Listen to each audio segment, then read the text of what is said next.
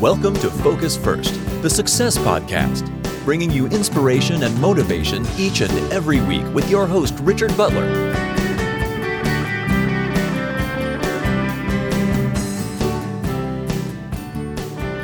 Hey guys, it's Richard Butler here, and it's been quite a while since I've actually podcast. In fact, I see it has been since the 20th of March, I think. So that would have been around the time of the first lockdown here in Barcelona.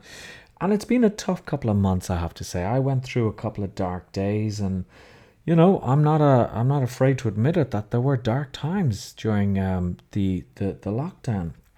But you know, one of the things that I really connected back with over the last while was the whole idea of being mindful. I had a beautiful holiday in September where I went down to a lovely seaside hotel and I went and I meditated every day and I was very mindful of what I was doing. And it got me thinking about a new podcast and to give you seven strategies to make mindfulness a way of life. You see, mindfulness is a skill and a way of life. And it's one thing to learn a skill, but it's another sort of whole thing to embody this and to make it part of your life. Now, a couple of the ideas that I was thinking about is well, start your day with mindfulness. You know, why not the first thing when you wake up? Why not begin your day and begin it even before you get out of bed? Notice all the physical sensations of your body. Do you have aches and pains? Hopefully not. What part of your body feels the most pressure on your bed? And see how long you can lie still before your thoughts drift to something other than your body or your immediate surroundings. Now, during the day, be mindful of your body. Continue to remember that your body is there. This is a great way to anchor your attention to the present. When you find your attention wandering, put your focus on your breath or notice the parts of your body that are touching the floor. Right now, my foot is touching the floor, and yeah, the floor feels a little bit cool, I have to say. Uh, so I am I am mindful, I'm listening, I can hear everything that's going on right now, and I'm ready and in the moment. Now, the third thought that I have is you use routine activities to hone your mindfulness skills because it's very it's a very good idea to create a mindfulness habit and be mindful during your daily tasks those mundane tasks that you do like brushing your teeth or going to the loo or showering or driving but here's one that's especially uh, interesting is when you're eating and i have to I have to embody this more because we need to chew our food slowly and be fully aware of how the food tastes and smells. If you're like me, sometimes you may gulp down your food or wolf it down so quickly. What about when you're talking to somebody? You know, I used to always find I was talking to somebody and I'd be thinking ahead of what are they going to say next? What am I going to answer next?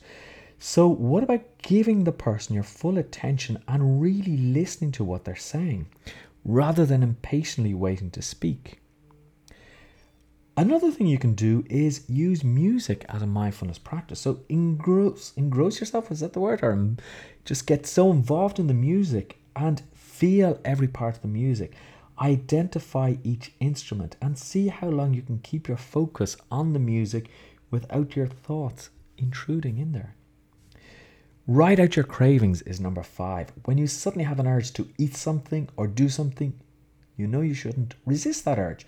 Notice your thoughts and body sensations. Keep your attention on them until they fade away. It actually happens quicker than you may think. This can be helpful when you have that urge to eat unhealthy food or text your ex. Now, speaking about texting your ex, well, put your phone away.